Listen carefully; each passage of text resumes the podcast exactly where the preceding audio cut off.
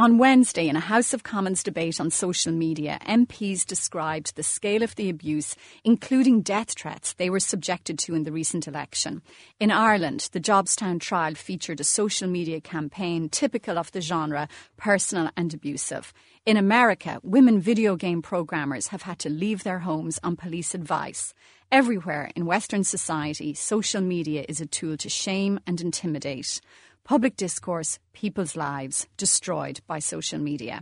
That's our talking point this morning. And in studio, Eoin O'Dell is a law lecturer in Trinity College. Marie Boran is a columnist with the Irish Times. Leslie Shoemaker is a counselling psychologist. And Angela Nagle is a writer and author of Kill All Normies, her recent book about the culture wars on the internet. First this morning, we're going to hear from Diane Abbott, the Labour MP, who was subjected to abuse during the recent election. I've had death threats.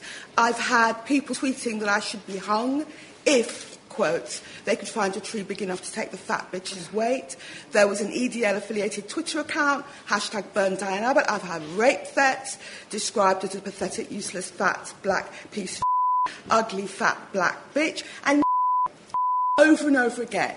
And this comes in through emails, through Twitter, through Facebook. I think the rise in the use of online has turbocharged, turbocharged abuse. Because, you know, 30 years ago, when I first became an MP, if you wanted to attack an MP, you had to write a letter, usually in green ink, you had to put it in an envelope, you had to put a stamp on it, and you had to walk to the postbox. Now they press a button and you read vile abuse, which 30 years ago people would have been frightened to even write down. Um, Angela Nagle, will you give us a flavour of what's going on on the American side and what you call the culture wars on the internet? Yeah, I mean, there's, um, I guess, a kind of um, a dynamic between a culture of ultra sensitivity online and then a kind of reaction to it, which is like ultra insensitivity. Um, and so, a strange thing has happened, which is like the center of debate, people who have to put their name to what they say online, for example, uh, you know, the, the, the, limits of what you can say uh, have been even more restricted. Um, but then you have this anonymous internet on the margins where people are venting and saying the kind of things they're not allowed to say elsewhere. Uh, so typically around kind of uh, Donald Trump and around, um, as you mentioned, Gamergate and things like that. Um, yeah, there's been a big ramping up of um, uh, attacks and personalised abuse and. Um, uh, I guess, kind of bullying campaigns. Um, Marie Boran, tell us about Gamergate because I think a lot of our listeners mightn't know about that, but it will just give a flavour of how serious this gets. Well, it's probably one of the most famous online harassment campaigns that we've heard about in the last few years. It's, it, it was an attack against female video game developers in America. It started out with this woman, Zoe Quinn. Um, she was accused of having curried favour for reviews for her video game because she had been in a relationship with a video games journalist who hadn't even reviewed her game. So it was spurious to begin with, but it started this hashtag Gamergate where lots of um, male video gamers started attacking her based on her gender, and she got death threats and rape threats. Um, was afraid to be in her home because she was doxxed, which is revealing somebody's uh, actual real address online. Um, this spread to Brianna Wu, another um, outspoken video gamer or video games developer who was trying to support her. Um, Anita Sarkeesian, she's also an outspoken um, activist and feminist. So all of these, any woman or man who stood up for these women who were being attacked got vile threats on Twitter and Reddit and of course 4chan, which is kind of known for being quite toxic. And we both saw Brianna Wu speak at the Inspirefest festival a couple mm. of years ago, and I saw videos that she had been sent. And so this wasn't just about, um, you know, mean texts. Yeah. These were guys in Silence of the Lamb type masks, you know, giving really scary death threats. That, and she ended up having to leave her home. Like this is real. Absolutely. A lot of people think online abuse is like, oh, your feelings were hurt. Somebody said something mean about you on Twitter. Just log off. But it does relate to the real world. And there are real world, world psychological effects, of course, of being abused online whether it's yeah whether it's something that you can actually report to the Gardaí or it's something that's you know a bit more um, a bit less sinister. Um, oh no, Del, the last time you were on the programme, we were talking about blasphemy, and we spent a lot of time talking about, well, you know, people can feel offended about stuff, but, you know, they may just have to cope with that and, you know, get on with things.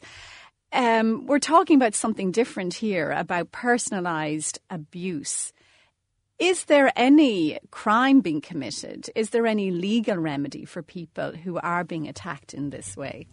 Uh, even in the United States, there are crimes being committed in the circumstances uh, that, that Angela and Maura have just described. Um, if it amounts to a true threat, uh, and I'm afraid that that's almost a, t- uh, a tongue twister, but yeah. if it amounts to a true, uh, a true threat, then um, that is a crime, even in the United States, where the First Amendment protects a wide range of expression. Um, and in the circumstances that Maura has just described, there were a lot of true threats. Uh, a lot of the people were able to be traced, um, and there were uh, um, some police activity. In Ireland, the criminal offence is actually quite broad. There is a, a, criminal offence of harassment. Now, it does require more than one um, uh, occasion of harassment, uh, but in all of the circumstances that we're discussing, it's it's a campaign, and if that campaign is an harassing campaign, then uh, that's a criminal offence in Ireland as well. Uh, and again, uh, technologically, uh, you know, it used to be said uh, on the internet, nobody knows you're a dog. Mm-hmm. Now they know your your your breed, uh, your color, um, your uh, your relationship status, your location, and so on. Um, so it's very it's very hard to be anonymous online now, and therefore things can be stra- traced back even to so-called anonymous accounts.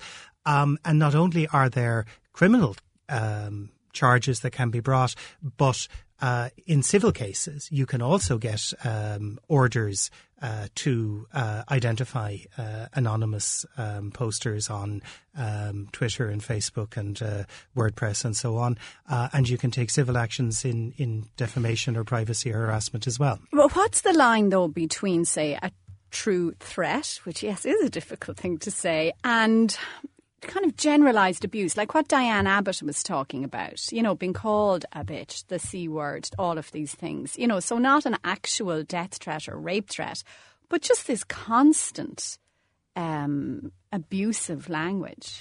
The the legal uh, the, the, the legal standard in the States and the legal standard in England requires uh, credibility in the threat and menace in the threat.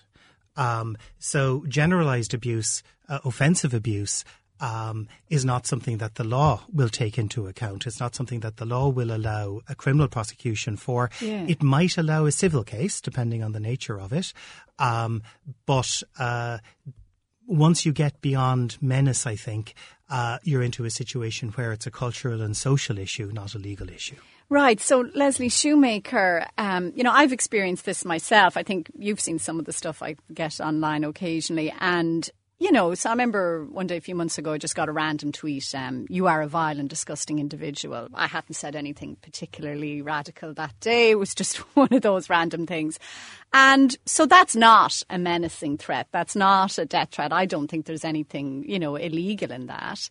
Um, but it feels like a kick in the stomach every single time. And you wonder, well, you're walking down the street, maybe the person who said that could be walking down after you. But the reaction I get is usually, well, you just have to put up with it. And that's unfortunate. You know, it's a bit like the way bullying used to be in Ireland and even in America. It was sort of, ah, sure, that's just part of growing up. And, and it's not. And unfortunately, the effects are very similar to bullying. That's why we have something called cyberbullying. And in, you know, cases where it can be, um, you know, you're looking at depression, you're looking at fear, point blank fear. I've been stalked myself a couple of times, and mine are physical stalkings, and I had to get the police involved. And it was the shame I felt that I was quite struck by. I was so ashamed that I had to go seek police assistance. But it is scary because you don't know where it's going to come from. You don't know what's going to happen, what's going to be said. Where are these people? Like in my own case, I had to change my routine. I had to take a couple different types of buses home, taxis. I had to tell my friends. It, it just happened to a friend of mine who finally opened up and told me um, she was getting harassed. So it doesn't matter where the harassment is coming from. But unfortunately, like in my case, because it was more physical, people were quite supportive. But in your case, because it's online, you know, it's turn it off. Don't pay attention. I'm sorry. Grow up for people say that. It has the same impact and we need to treat it as a form of bullying and harassment. And I do think our laws need to be tightened up on this. You know, I, I think Online, we're moving quicker at a quicker pace than I think anybody's ever anticipated. I think this disinhibition that's happening with people online, the keyboard warriors, we've got all these great little phrases. I find it quite scary and quite disturbing. And I have an online presence and I say things that piss people off. And, you know, at least I just get it usually somebody drunk at a pub. But I'm waiting for the day where somebody, you know, has a proper go at me online. I, you know, it has happened to me where I've seen articles critiquing me, and it's really hard. What advice would you give to politicians? Say, like, you know, Joan Burton spoke out, you know, this week about, you know, how she felt about that whole Jobstown thing, not just about on the day and the physical threat, but the online stuff too how what can you tell yourself or what should you be um, telling yourself in order to cope with it? More importantly seek support. Get support from family and friends and do turn off for a period of time if you can. I do think having people screen things i did that for a while with one of my stocking cases i had people screen stuff for me. Um, it sounds childish but it was just sort of to protect myself because you know what? Everybody has a thin skin after a certain point. We only have so many reserves. And once they're gone, it takes a while to, you know, to build them up again. Everybody is a human being, but this bucket up attitude just winds me up personally.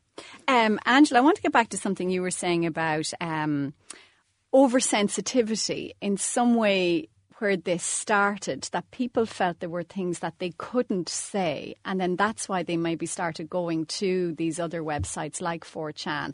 Will you take us back to that? Yeah, I mean, because what you see happening is, you know, if you're online and you're using your own name, um, then everything you say is under constant scrutiny. If you slip up once, somebody will have screen capped it.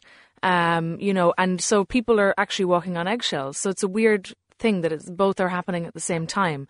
Uh, so on the one hand, you know, if you're online, you're, you're constantly afraid that you're going to say the wrong thing and get in trouble, and at the same time, you're getting you know horrible stuff sent to you anonymously because those people can say anything they want.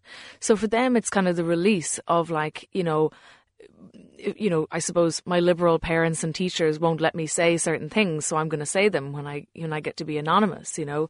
Um, but just as an example, um, I went on Channel Four once to speak about the alt right, and uh, I didn't speak very much, and I was very neutral, very much in the background. But the one of the guests in studio was a, a girl from a black students group in Britain, and I looked at some of the comments afterwards uh, under the videos, and they were so bad. It was absolutely jaw dropping. I just hope she never reads them, you know. Um, so, I mean, one of the problems is, I think, though, see, I worry about making, you know, making the law the way that we solve this because to me, it's a, it's a problem of manners, essentially. Um, yeah. and that we have to be able to deal through with it through culture, if you like, before we we go to the law.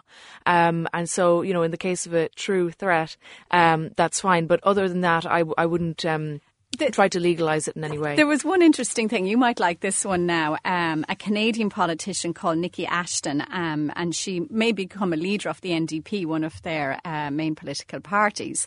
And she's a left wing politician, right?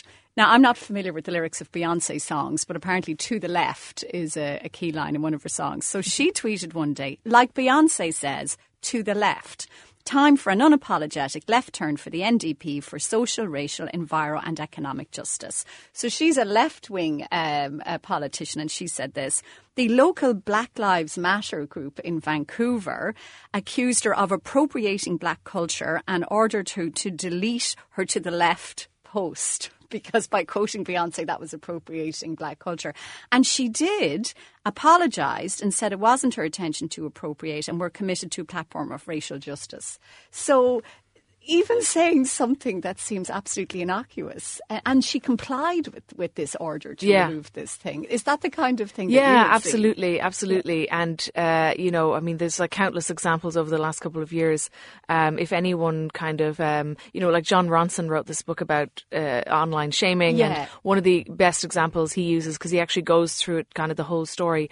Um, this woman who made an insensitive uh, tweet about AIDS. It was Justine Sacco. Justine Sacco, but she was actually trying to do a kind of knowing, like funny, right on kind of joke. So she was actually being, you know, she was kind of virtue signaling, if you like. She was getting on a plane to go to Africa and said, I'm going to Africa, but I won't catch um, AIDS because I'm white. Yeah. You know, which I thought was clearly a, you know, a political statement against herself. Like Yeah, she was yeah, being yeah. ironic. And then she got on the flight. And while she couldn't access her phone, it went completely viral, and people were tweeting things like, "Oh, she doesn't realize her ass is fired by the time she gets off that plane," and she was fired. Her whole life was destroyed for that one thing. Yeah, for for a joke that didn't quite land, you know. yeah, yeah. So- Worse than that. Oh, um, O'Dell. just just uh, Maura's point about if you come to the defence of somebody. Yeah. Um, a little further on, Jon Ronson himself got monstered.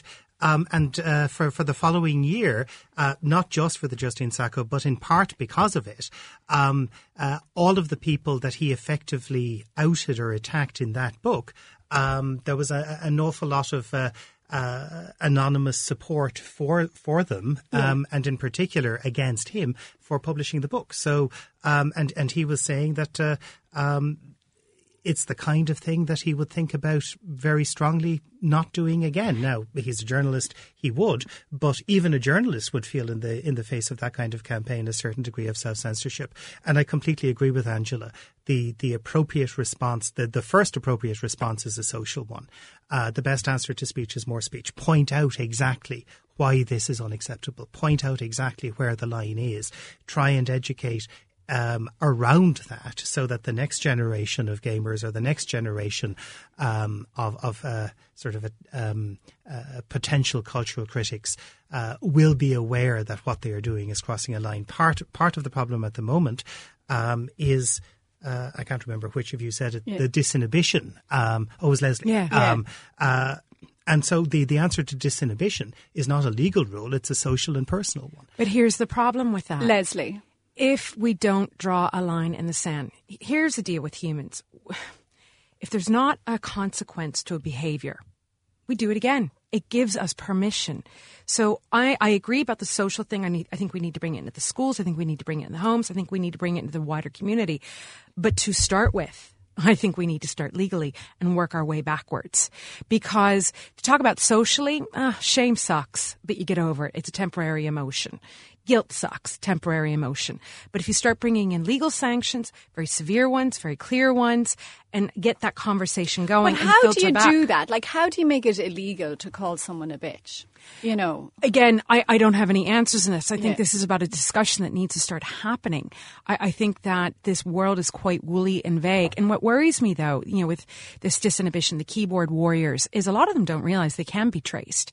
You know, Carl Jung talks about our shadow side. It's the part of ourselves that we try and reject. And it's like your shadow. It's always with you, but you, you don't realize it's there. And these are parts of people's selves that they're trying to pretend aren't there. And the, the, the online stuff gives them permission essentially to behave in a way that they would not behave in a socially normal way. And, you know, in society, in public, because the social norms would call them out on it. So we need to bring those social norms into the online culture. But that's going to take time. But say, Marie, you know, the whole point about Twitter that people lauded was, well, this is democratization and this is giving ordinary people a voice. Now, you might say, well, if this is the voice of the ordinary people, maybe we can do without it. But, um, you know, if this is their way of expressing their anger, and say with something like Jobstown, they might say it's a righteous anger against a neoliberal world, and maybe politicians need to be shaken out of their complacency, and this is activism, Well, yeah, actually. there are good sides to Twitter. but where's the to- line? you know, where's the line in that? The line, uh, there, there's always technology can decide as well where the line is. Um, Twitter has, of course, its own terms and conditions. So we, we've talked about um, changing it by uh, changing people's behaviour, like socially, or changing it with law. But technology can also very much, and obviously, technology is enabling this kind of hate speech and incivility. So it can also um, police it in a way. Uh, the terms and conditions of Twitter don't allow for hate speech, and if you have targeted harassment, um, an account can be um, frozen or it can be uh, got rid of completely. So it are. up under another name. I mean, that's my problem. That's true. It's uh, Twitter need that. That is the thing people have been saying. Twitter needs to do more.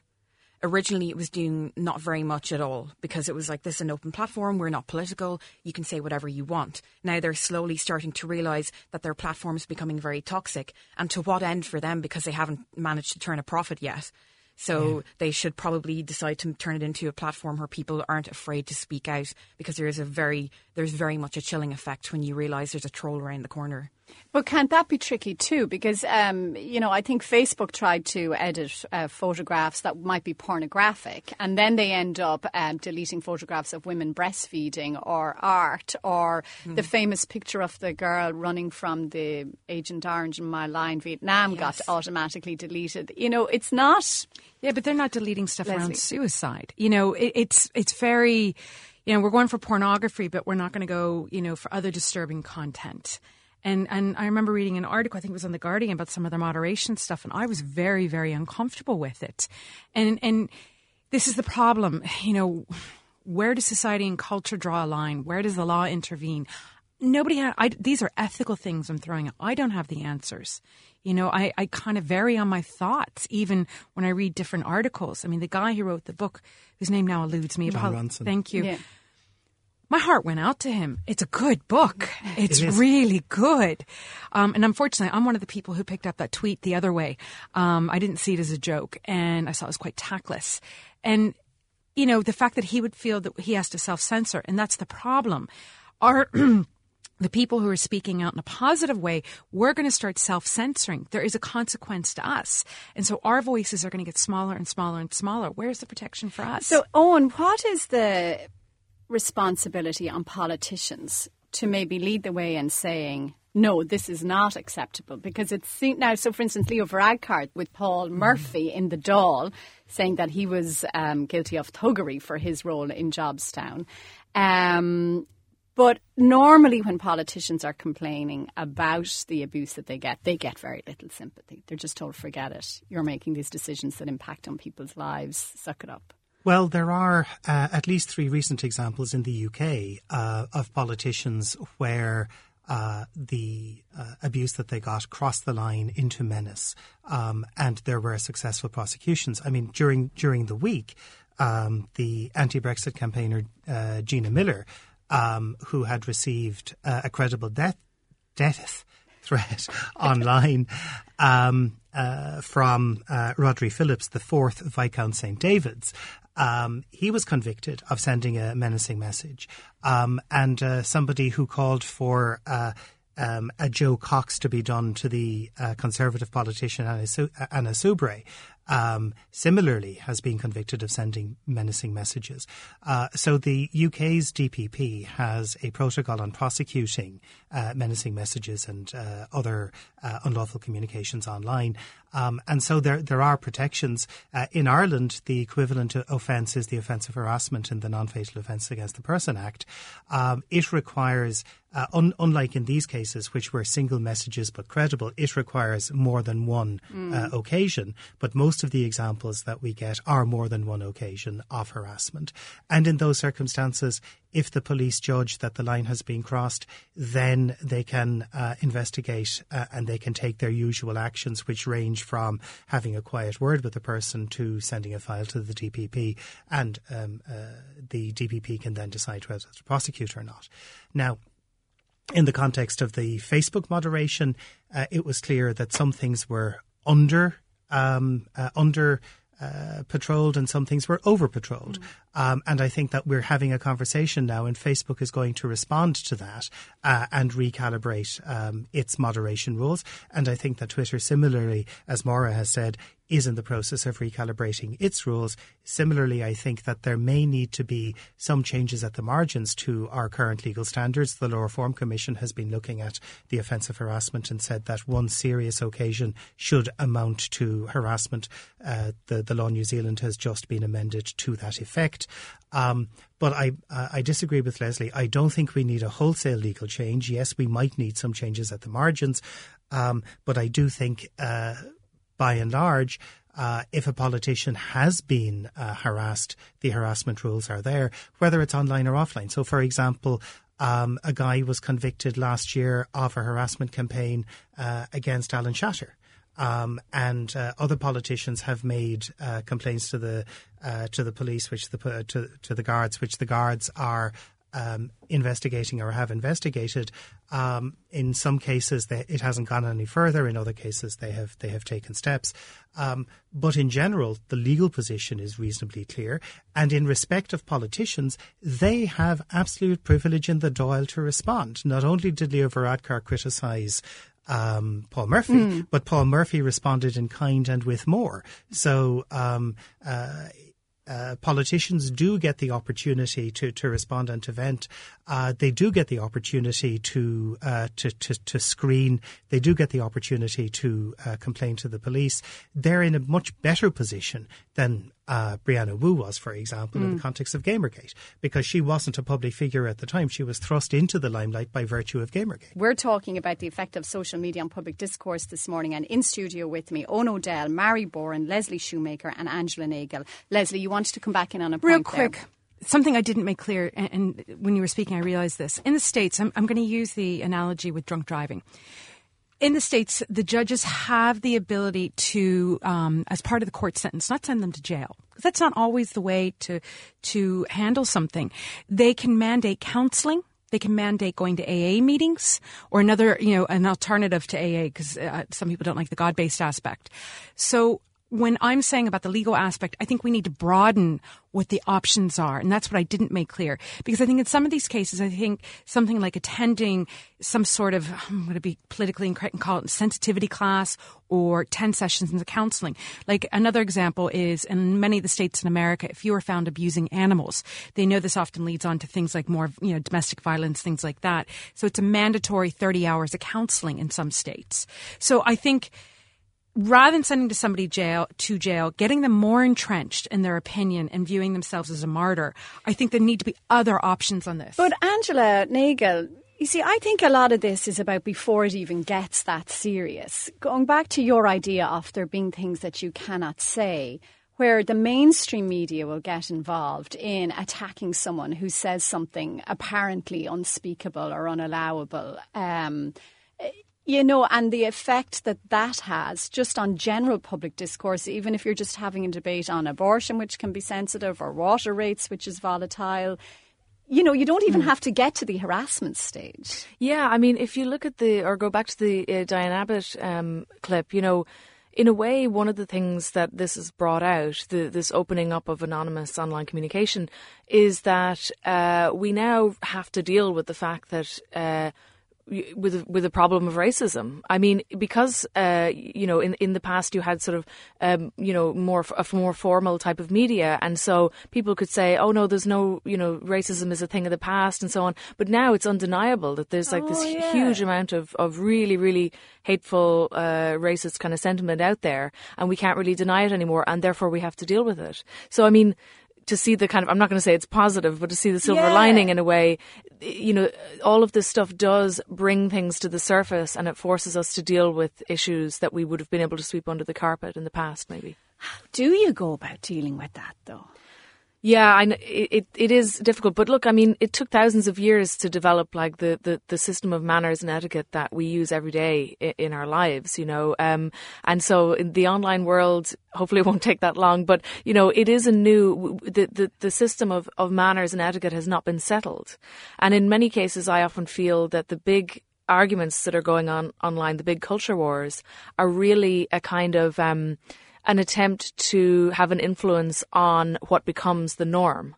Yeah. You know, and so it's a battle over deciding what that norm is. So, for example, in the case of th- things like Gamergate, um, you know, the guys who were, uh, you know, who got involved in this stuff, it was, you know, primarily men, but there were some women, um, you know, their attitude was, you know, these people, these politically correct people are trying to ruin, are trying to wage a kind of a, a culture war, if you like, and a cultural revolution to change video games and films and all kinds of things that we love and we like them how they are. We don't want them to change. And, you know, for them, video games are these precious things that they love. And, you know, that was what, where the anger was coming from. They were saying this is a cultural revolution and we want to stop it. Um, now, in a way, they were, they were correct in the sense that there was, uh, you know, a concerted effort on the part of, um, you know some of the women that they attacked to actually change gaming. Yes, you yeah, know. they were. Yeah, and so they, they, they were correct in intuiting that, that, that there was an attempt to change culture, essentially, and it was a battle over what those cultural norms would be. What you were saying about that manners and etiquette has evolved, say, over thousands of years, does that mean that actually that that manners evolved in the class of people in the political and media establishment, and actually underneath it didn't evolve at all? So this democratization of Twitter, of you know, has shown that actually underneath we're all still these primal animals, Yeah. and it was almost a niche thing, the idea of political discourse and etiquette. Yeah, well, I mean, the thing is, manners is always on the surface. I mean, you know, you don't need to, uh, you don't need to love everyone. You just need to restrain yourself and behave in certain restrained ways. I mean, that's the definition of manners. You don't need to be a nice person underneath it. So, um, Marie Boran, going back to the involvement of the mainstream media, um, I think was it you was saying that actually very few people are on Twitter. That it's something like eighteen percent of Yeah, uh, our- people are on Twitter. And I know Yeah, the village exactly. where I live, no one ever mentions Twitter. But in the newspapers that I write for and in this station, obsessed with Twitter. And if someone says something on Twitter, well, this is what the people think. And we must reflect this and we'll read it out on air. Um, so, what is the role of the mainstream in how to manage that? Do they ignore it and say, these are the minority? Or do they stoke it up for material? Oh, they certainly amplify it. If you look at the US presidential um, election and how uh, Trump and everybody else used Twitter, uh, the media the media was there, and most Americans aren't on Twitter, so the media transported it Yeah. to mainstream media, where people people talk a lot about Twitter on whether it's CNBC or Fox News, but it wasn't. pe- People weren't going and signing up to use Twitter and engage with Trump or Clinton, but they knew all about it so so now people are talking about it. It's become a way for journalists to get more attention and grab some news. But yeah, it's not being used by regular people, so it doesn't. It's not. It's obviously not representative of the general population. Eoin O'Dell. Um, I think that we can conclude, though, that uh, uh, online is showing our true feelings. The, uh, some recent research into um, Google searches has demonstrated, for example, that uh, below the surface, when you type in what is, the uh, the, the the various options that you automatically get, depending on your location, can Yeah. can be racist. Um, and uh, there are uh, several American states in which um, uh, racist uh, searches are a very high proportion of the searches online. So um, uh, even if Twitter is uh, only representative of a small proportion, other research is demonstrating that um, there are similar uh, um, problems uh, more generally as well. And if you know, mo- uh, most people uh, who are online use Google as their search.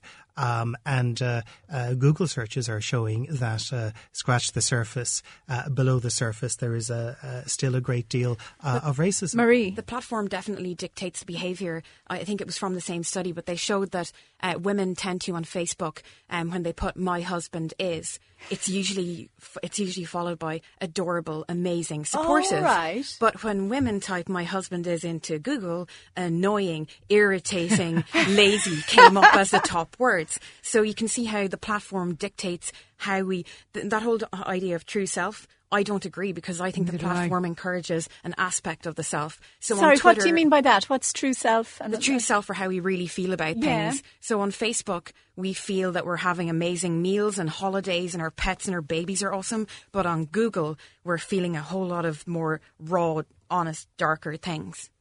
So, Leslie Shoemaker, if this then is about revealing our primal true selves, so it's not about Twitter, it's about um, exposing our prejudices and our lack of manners and all of that. Um, what is the solution? Do we say, right, enough of this Twitter and enough of this social media, let's clamp down on it as much as possible? Or is it possible to engage in some kind of cultural education of the masses to improve ourselves? I think it's. I do think it's very possible to bring in an, a cultural education. It's about value systems. How do you do it, though? We're doing it with bullying. It's slow work, but we mm. are doing it with bullying. There, you know, since I've lived here, I'm here 24 years now. You know, there's been a huge shift. When I got here, bullying was just accepted as a rite of passage, whereas Hmm. now, you know, we're talking about it. They're bringing in cyber uh, bullying campaigns. It's in the media. Yeah, but let me tell you something about that though. Now, like as I was saying before, you know, I get a lot of this stick. Mm. You know, and if you say something about water rates or whatever, or I might get it as a proxy for Dennis O'Brien or something. Oh, like yes, I've seen that. Yeah, and um, I've been very disappointed in people that I know, friends of mine, who don't go in to defend or don't take on people. That's called the bystander effect. There's Yes. a reason. yeah, The bystander effect is basically, and it happens with it's. It all came out in the 1970s. There was a horrific murder. Poor Kitty. She was slowly murdered by this man in a suburb of New York, month of March, and nobody came out and helped her. A few people banged on windows. A few people kind of opened doors, and eventually, your man got spooked, and he went off, and then he came back, and nobody had come out to even help her. So he finished her off. So the world was so horrified by this. This is when they start to look at bystander effect. This is why we don't report sexual abuse. This is why we don't report um, domestic violence. Because Jamie Bulger case, I read a fantastic article about why the 35 people who approached those kids did not go to the police. In that particular case, it was the construct of family because one of the boys was was always saying, "This is my little brother," and so people have this idea that, "Ooh, family, we don't interfere." Yeah. So we need to look at the constructs, the societal constructs that are holding us back from doing it. So, for example, it's really funny. I actually did a piece here a few years ago in a sexual abuse case, and I went back to my social psychology book and I looked up bystander effect, and I had written at the age of 19, yell fire. And what the message to me was never yell rape because people won't come, but people want to see a fire. it was clearly advice given to me by so the translate professor. that onto social media. Then. So social What's media, the equivalent same, of same yelling thing. fire. If I put my if I put my neck out there, I'm going to be attacked. I'm going to have to put up with it. What if I do it wrong? What if I'm not good enough? We have a lot of anxieties around being um, judged by other people. And here's a fact. You know, in psychology, good old Carl Rogers said, be non-judgmental. Uh, Codswallop, fact, research shows we are constantly judging. It's about being aware of our judgments, being mindful of our judgments. I have inappropriate judgments, and when it happens to me, I step back and I go, hold on here, let's reevaluate that one, let's re examine it, because I'm working with clients in a private practice, so I'm going to have automatic judgments. So it's about being aware of them, put them back in check, reevaluate them, that kind of thing. Because we all have socially inappropriate thoughts. We all have you know, all sorts of weird and wacky things. That's a fact. That's the way the brain works. Doesn't mean that we have to verbalize them. No. You know, and, and acceptance and commitment therapy, they have this great thing. You know, just to have an impulse doesn't mean you have to act on it. And what we're looking at is impulse control as well. Mm. And it's about going, you know, you don't have to hit send. God, I've written angry emails and it feels really cathartic. oh, I'm an expert in those. And it's like, oh, that feels so much better. Delete. Because I never put the name up there just in case I accidentally hit send. So there's great ways to, you know, deal with these emotions, but we don't have to attack other people. But Eoin, um, the the kind of new wave of politicians that came in in the last couple of elections, and the sense from the more established politicians that they were breaking rules of etiquette. Say even by the way Mick Wallace might dress, you know, in the Dáil, or the language used by some of the more left wing TDs. or say when it comes to abortion, you know, very emotive language being used there up on both sides. Um, you know, what is an appropriate reaction from those established politicians? Because maybe they were being complacent and maybe it was a little club of which party got in or out, it never really mattered. You know, how can they provide leadership in Um, okay. restoring civility to the discourse? Two things. Yeah. Uh, little point about uh, Mick Wallace's pink shirts Yeah. or the um, uh, decision during the week from the committee um, uh, in the Dáil not to wear slogan T-shirts because um, uh, some left-wing politicians wore repeal shirts Yeah. um, uh, last year. I mean, up to recently, you weren't even allowed to wear a charity badge or anything Mm-hmm. into the Dáil. There was no symbols of any kind allowed. Uh, but I, I think those rules are um, terribly restrictive of political speech. I, I think it's important that we know that Mick Wallace is wearing a pink shirt because he wants to make a political point Yeah. around the fact that it's important to reclaim pink when he, um, well, well, that it shouldn't necessarily carry socially judgmental uh, consequences. When he set up the Wexford Youths football team, um, he insisted that uh, their uh, strip was a pink strip. All right. Um, so he is making a political point by wearing a uh, by wearing a pink shirt in exactly the same way as the people wearing the repeal T-shirts were making a political point. And I think it's very very important that our politicians can make a political point. Um, the the more general point, um, I think that we have to be very careful. Even in our uh, social and cultural responses, not to overreact.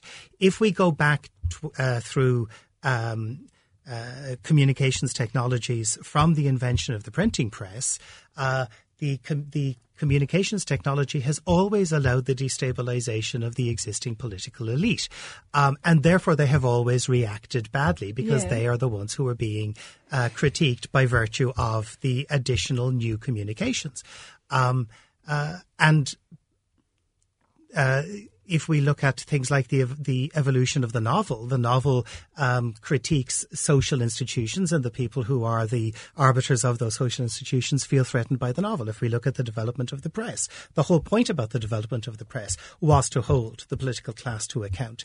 Um, now, we might say that some of the early screeds printed uh, by the printing press went socially too far. We might say that some novels push the boundaries. We might say that the press, in certain cases, goes too far. We might say that uh, movies and television and so on are going too far.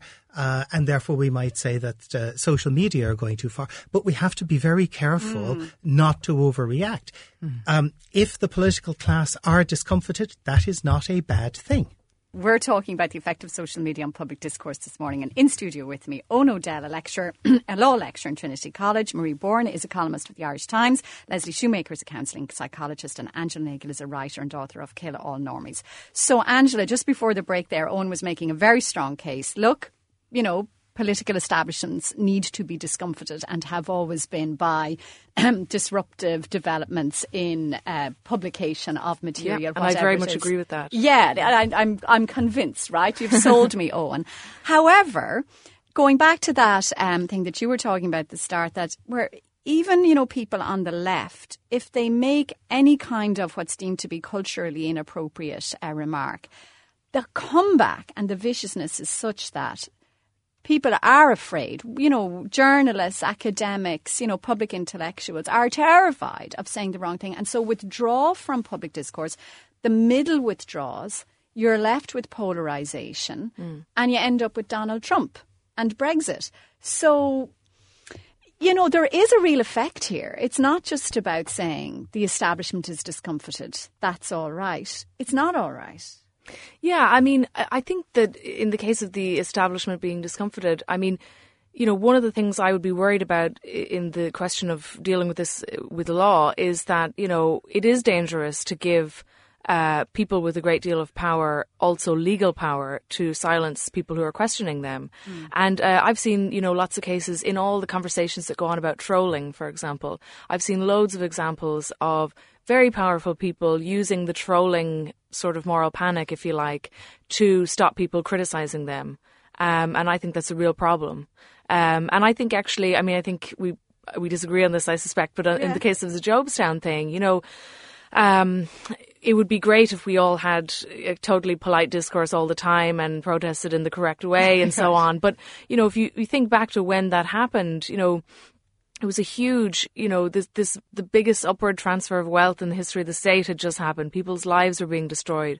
You know, uh, the, the, and, and we've suffered for ever since really for the changes that the political class brought about in those years. So, uh, you know, it, when you put, you know, rudeness and, and kind of even threats in that context, you know, you have to say that the real material impact on people's lives is, is so much greater than the question of, of uh, manners and etiquette. Right, and that I take that point. That's completely fair. But what about um, Maria? I'll put this to you: the the collapse of the centre. That where people in the middle, and say the abortion debate might be a good one on that, where people with nuanced or conflicting views just stay out of it because it's yeah. just so angry and where the, any small little line is just, you know, taken completely out of context. So the centre withdraws. That does have an effect then on political outcomes and on political discourse. Absolutely. Um, that whole idea of extremism, whether it's an extreme view on left or right, it's it's uh, yeah, it's making this shrinking middle where nobody's talking anymore, or you're afraid to. I even find myself as whether it's in the capacity of per, my me, my own person, as an academic or a journalist, you think before you tweet, and often I just weigh up um, and realise it's not worth the possible trolling that might ensue. Even in terms of if we go go back quickly to Gamergate, but I'd found a really interesting academic article on it, and I put Gamergate the Gamergate hashtag on it a year later, thinking this is fine. Nobody's going going to still be talking about this, and lo and behold, uh, less than an hour later, and I was getting um, yeah, verbal abuse. So you, there definitely is a chilling effect. People are reluctant to speak out unless they want to jump into one extreme group or the other. So you do feel like common sense, to an extent, has been maybe abandoned. But I do think that there are some technological solutions for that whole idea of people just rushing in there with extreme thoughts. Um, there's a company in America that moderates reader comments by by crowdsourcing the moderation. So if you want to make a comment, you have to read three comments and deem them civil or uncivil. And that whole process, you're helping weed out oh, uncivil, yeah. wherever that might be, but uncivil comments. But you're also that there's a delayed gratification, so you have to think before you post or tweet. So maybe we can implement fair, people powered, crowdsourced technologies that help people edge towards more civil discourse.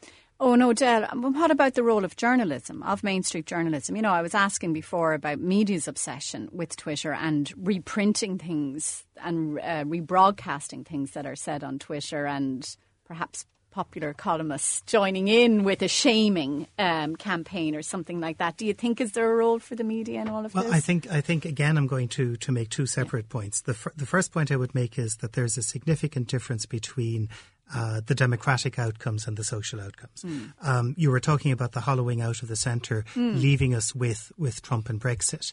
Well, that's the consequence of democracy.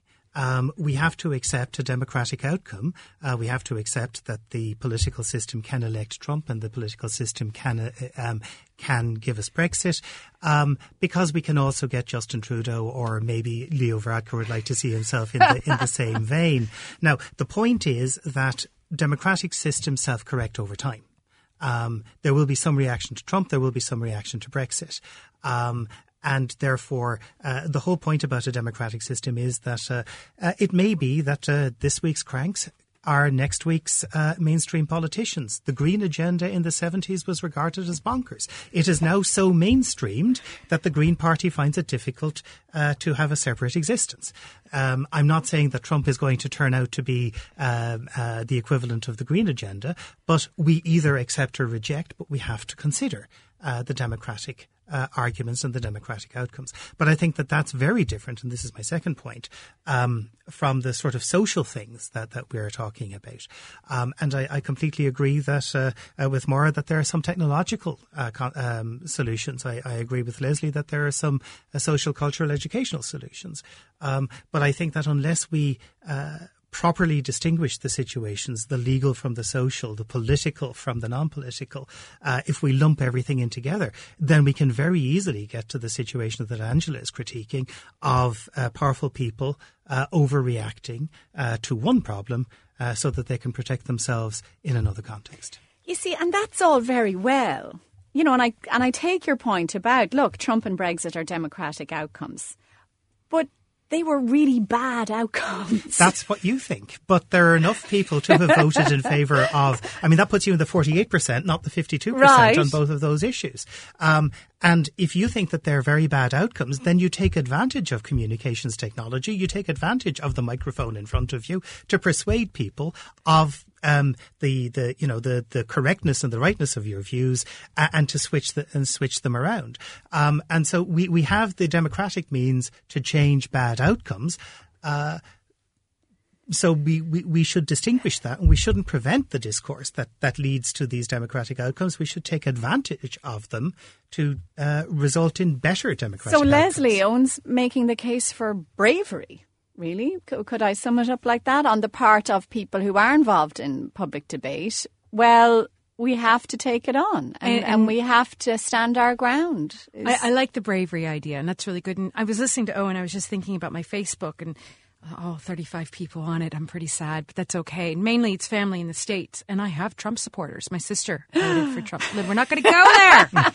I have two. I have relations in the States who voted for God. Trump. And what's interesting, we've stopped complaining about the church and we've stopped complaining about Trump. And I think it's a social norm that's happened now because I don't think anybody wants to fall out with each other.